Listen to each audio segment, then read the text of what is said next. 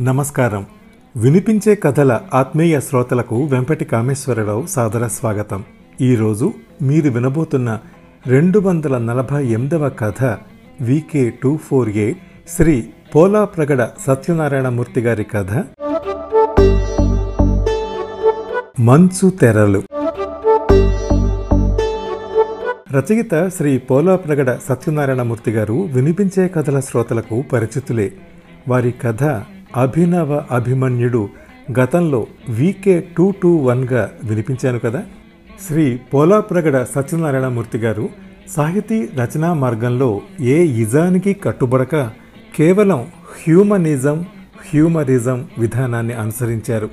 సామాజిక జీవితంలో సంఘర్షణ కంటే సామరస్యమే సముచితం అనే విశ్వాసంతో రచనలు సాగించారు. సుమారు రెండు వందల కథలు పదకొండు నవలలు పలు సాహిత్య వ్యాసాలు రేడియో నాటికలు నాటకాలు వారి కళ నుండి జాలువారాయి. వారి నవల కౌసల్య పద్నాలుగు దేశ భాషల్లోకి అనువదించబడింది. తల్లిదండ్రులుగా ఈ నవల సినిమాగా వెలువడింది. పంతొమ్మిది వందల డెబ్భై ఒకటిలో ఉత్తమ సినీ కథా రచయితగా ఆంధ్రప్రదేశ్ ప్రభుత్వ నంది అవార్డు పంతొమ్మిది వందల తొంభై రెండులో బెజవాడ గోపాలరెడ్డి గారు బహూకరించిన Rabindranath Tagore award Telugu university Pratibhamurthy award వారు అందుకున్నారు వారి రచనలపై పలు విశ్వవిద్యాలయాలలో పరిశోధనలు జరిగాయి.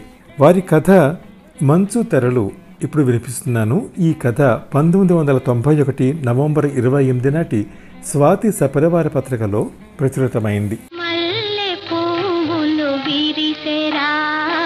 మంచు తెరలు కరిగెరా.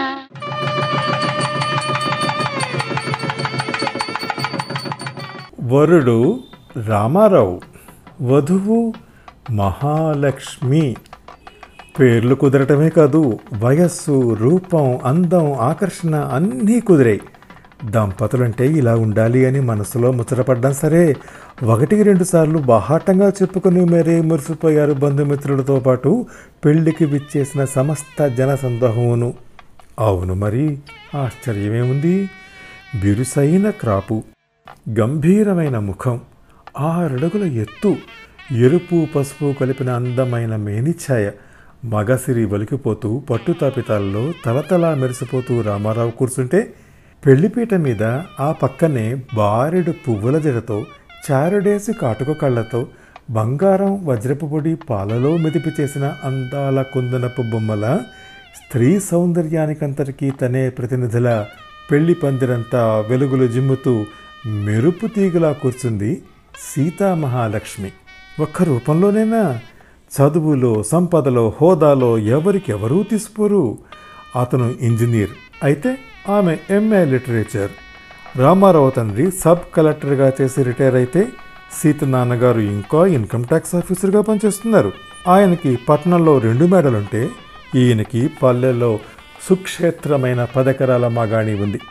ఇద్దరికిద్దరు దర్జా అయిన మనుషులు. పైగా ఒకరి గురించి ఒకరికి బాగా తెలిసిన చిన్ననాటి స్నేహితులు. అందుకే బియ్యం అందారు. పిల్లలిద్దరూ అలనాటి సీతారాముల్లా అన్యోన్యంగా జీవిస్తారని ఆశిస్తూ. వాళ్ళ ఆశలు పెళ్ళికి వచ్చిన బంధుమిత్రుల అంచనాలు అన్నీ నిజమయ్యేవే. అటు నుంచి రామారావు స్నేహితుడు ఇటు నుంచి సీతామహాలక్ష్మి మేనత్త పెళ్ళికి ముందు వాళ్ళ మనస్సుల మీద మంచు తెరలు దించకుండా ఉంటే. ఒరే రామారావు జాగ్రత్తరై. ఆడవాళ్ళు మగవాళ్ళని ఇట్టే లొంగ తీసుకుని అట్టే పెత్తనం ప్రారంభిస్తారు. ఒక మారు కనుక జుట్టు చేతికిచ్చావో ఇహ చూసుకో గోవింద జీవితాంతం బానిస బతుకే అంటూ పుచ్చుకున్న శుభలేఖని విసనకరలా తిప్పి విసురుకుంటూ చక్కాపోయాడు రంగధామం. అంత ఘాటుగా కాకపోయినా సుభద్రమ్మ కూడా అలాంటి ఉచిత సలహాయే సీతామహాలక్ష్మికి అందించింది. ఇదిగో కోడలి పిల్ల పెళ్ళి అని సంబరపడకు. ఇది మగాడు ఆడదాని మెడకి ఉచ్చు తగిలించే భయంకర సన్నివేశం. ఎన్ని చెప్పినా ఇది పురుషాధిక్యత గల ప్రపంచం. అధికారం చెలాయించాలని చూస్తాడు మగాడు. మరి నీ వ్యక్తిత్వం ఎలా కాపాడుకుంటావు ఓట? అంటూ దాంతో ఊరుకోకుండా భార్యలను హింసించే భర్తల తాలూకు గాథల్ని వివరించే ఐదారు ఆధునిక నవలలను కూడా పట్టుకొచ్చి ఇచ్చింది ఇది చదవమంటూ. ఇలా ఇటు రంగధామం అటు సుభద్రమ్మ పనిగట్టుకుని సరఫరా చేసిన సలహాల పుణ్యమా అని మనసులో మరులు నింపుకుని పురివిప్పిన కోర్కెలతో సరదాగా పెళ్ళిపీటల మీదకు రావాల్సిన ఆ వధూవరులిద్దరూ పరస్పరం అపోహలతోనూ అనుమానంతోనూ కవచం తొడుక్కుని కత్తి నూరుకుని మరీ సంసిద్ధమయ్యారు పెళ్ళికి. అందుకే పెళ్ళికి వచ్చిన వాళ్ళంతా చలోక్తులతోనూ పరిహాసాలతోనూ సరదాగా నవ్వుకుంటూ ఉంటే వాళ్ళిద్దరూ మాత్రం కళ్ళల్లో చిలిపితనం పెదవుల మీద చిరునవ్వు మనస్సులో మధురిమ గుండెల్లో పులకింత ఇవేమీ లేకుండా ఒకళ్ళనొకళ్ళు కళ్ళ చివర్ల నుండి కనిపెడుతూ ఎవళ్ళ జాగ్రత్తలో వాళ్ళు ఉండి ముభావంగా సీరియస్గా బద్ధ శత్రువుల్లా పెళ్ళి పీటల మీద కూర్చున్నారు ఒకరి పక్కన ఒకరు. తల్లిదండ్రులిద్దరూ అతని కాళ్ళు కడిగి కొబ్బరి బొండంతో తనని అతని చేతిలో పెట్టినప్పుడు ముఖం చిట్లించింది సీతామహాలక్ష్మి. జీలకర్ర బెల్లం తన నెత్తి మీద ఆమె పెట్టినప్పుడు తన జుట్టు ఆమె గుప్పెట్లోకి వెళ్ళినట్టుగా పౌరుషపడ్డాడు రామారావు. మంగళసూత్రం కడుతున్నప్పుడు తన మెడకి ఊరి పడబోతోందని ఆమె విలువల్లాడిపోతే సప్తపదిలో తన కాలు మీద ఆమె కాలు వేసి పురోహితుడు తొక్కించినప్పుడు అతను కోపంగా చూశాడు. అతని పురుషిట్లో నీళ్ళు పోయమన్నప్పుడు ఆమె విసుగ్గా చూసింది. ఆమె కాలి వేళక మట్టెలు తొలగటం అతని పౌరుషానికి అడ్డు వచ్చింది అలాగే అతని చిటికన వేలు పట్టుకుని అతని అడుగులోనే అడుగు వేసుకుంటూ నడవమంటే విసురుగా చూసింది.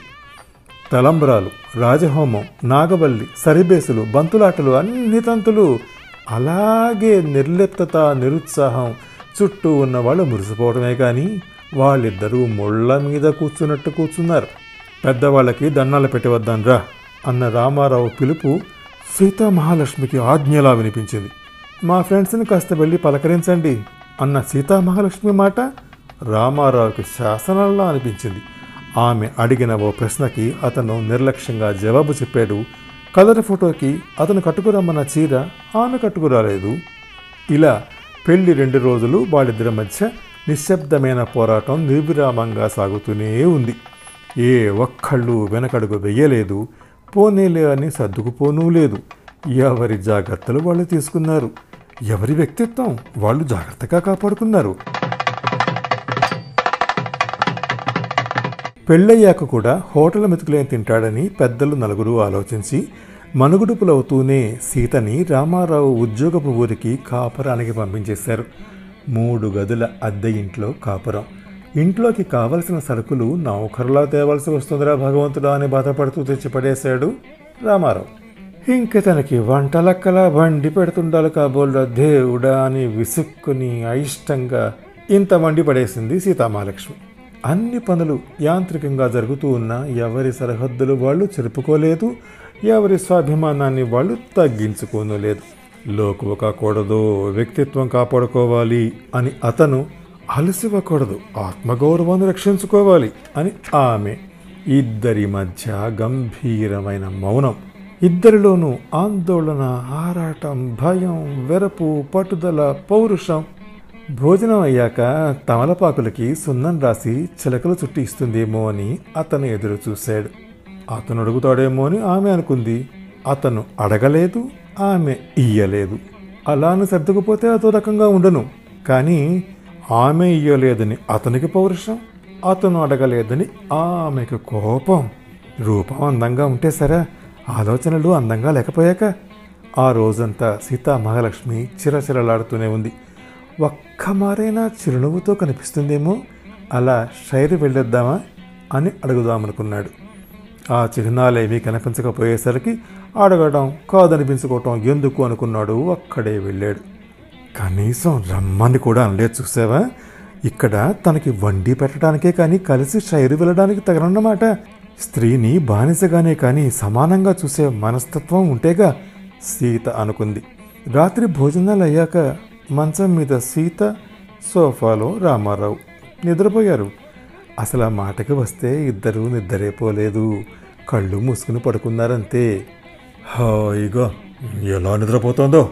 మనస్సులోనే హుంకరించాడు రామారావు. నిశ్చింతగా పడుకున్నాడు. పురుషాహంకారం పుష్కలంగానే ఉంది అబ్బాయి గారికి సరే కానీ అని కోపంతో అటు తిరిగి వత్తిగిలి పడుకుంది వీర వెంకట సీత మహాలక్ష్మి. గంట అయింది గంటన్నర దాటింది. రెండు గంటలకు వస్తోంది ఇద్దరు ఊపిరి బిగపట్టుకుని కళ్ళు మూసుకుని చూస్తున్నారు. అవును చూస్తున్నారు. మూసుకున్నా గమనిస్తూనే ఉన్నాయి. వాళ్ళ కళ్ళు అవతల వాళ్ళ కదలికల్ని. కాసేపు అయ్యాక రామారావు నెమ్మదిగా లేచాడు. లేచి సాయంత్రం తను షైరు నుంచి వస్తువు తెచ్చి అలమారులో ఉంచిన మల్లె పువ్వుల పొట్లను తీసి ఆమె మంచం దగ్గరగా నడిచాడు. గాఢమైన కోరికలు గుండెల్లోంచి పెళ్ళుబుగుతుంటే వణుకుతున్న చేతులతో మల్లల్ని సుతారంగా ఆమె జడలో తురిమాడు. ఒళ్ళంతా జల్లుమంది సీతామహాలక్ష్మికి. నిద్రమత్తులో అటు నుంచి ఇటు ఒత్తిగలినట్టు ఒత్తిగిలి తన చేతిని అతని ఒళ్ళో వేసింది. రామారావు నిలువెల్లా పులకించిపోయాడు. తన్ను తాను సంభాళించుకోలేకపోయాడు. పట్టలేని తమకంతో ఆమె చుట్టూ చేతులు వేసి దగ్గరగా తీసుకున్నాడు. ఆమె కూడా స్తబ్దంగా ఊరుకోలేకపోయింది. అతని కౌగిలిలో గువ్వలా ఒదిగిపోయింది. మరింత దగ్గరగా పొదుపుకుంటూ సీత అన్నాడు సుఖ పారవస్యం వల్ల బొంగురుపోయిన కంఠంతో. అంది ఆమె మమతల చిరునవ్వుతో మత్తుగా. నువ్వు నువ్వు నా రాణివి. నేను నీ దాసుణ్ణి అన్నాడు పట్టరాని ఆవేశంతో ఉద్రేకంగా. తన చేత్తో అతని నోటిని మూసి అలా అనకండి. మీరు మీరు నా దైవం అంటూ అతని గుండెల్లో తలదాచుకుంది సీత. ఇద్దరి మధ్య రసానుభూతులు రాజ్యమేలై. మధురమైన ఆ ఆనందమయ సమయంలో అపోహలు అనుమానాలు ఆధిక్యతలు ఆత్మగౌరవాలు అన్నీ మంచు తెరల్లా కరిగిపోయి ఇద్దరం ఒకటే అనే అద్వైత భావం వాళ్ళ హృదయాల్లో అనురాగ జ్యోతిని వెలిగించింది.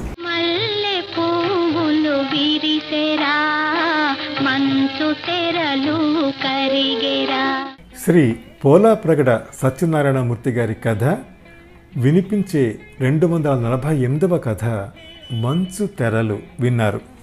ఈ కథను నేను వినిపించే తీరు మీకు నచ్చితే లైక్ చేయండి మీ కాంటాక్ట్స్కి షేర్ చేయండి మీ అమూల్యమైన అభిప్రాయాన్ని కామెంట్ రూపంలో నాకు తెలియజేయండి. నా వినిపించే కథల ఛానల్కి సబ్స్క్రైబ్ చేసి మీ ఆదరణ అభిమానం ప్రోత్సాహం అందించండి. తప్పక చేస్తారు కదా. నమస్తే. ఇవి వినిపించే కథలు వినిపించే కథలు ఇవి వినిపించే కథలు.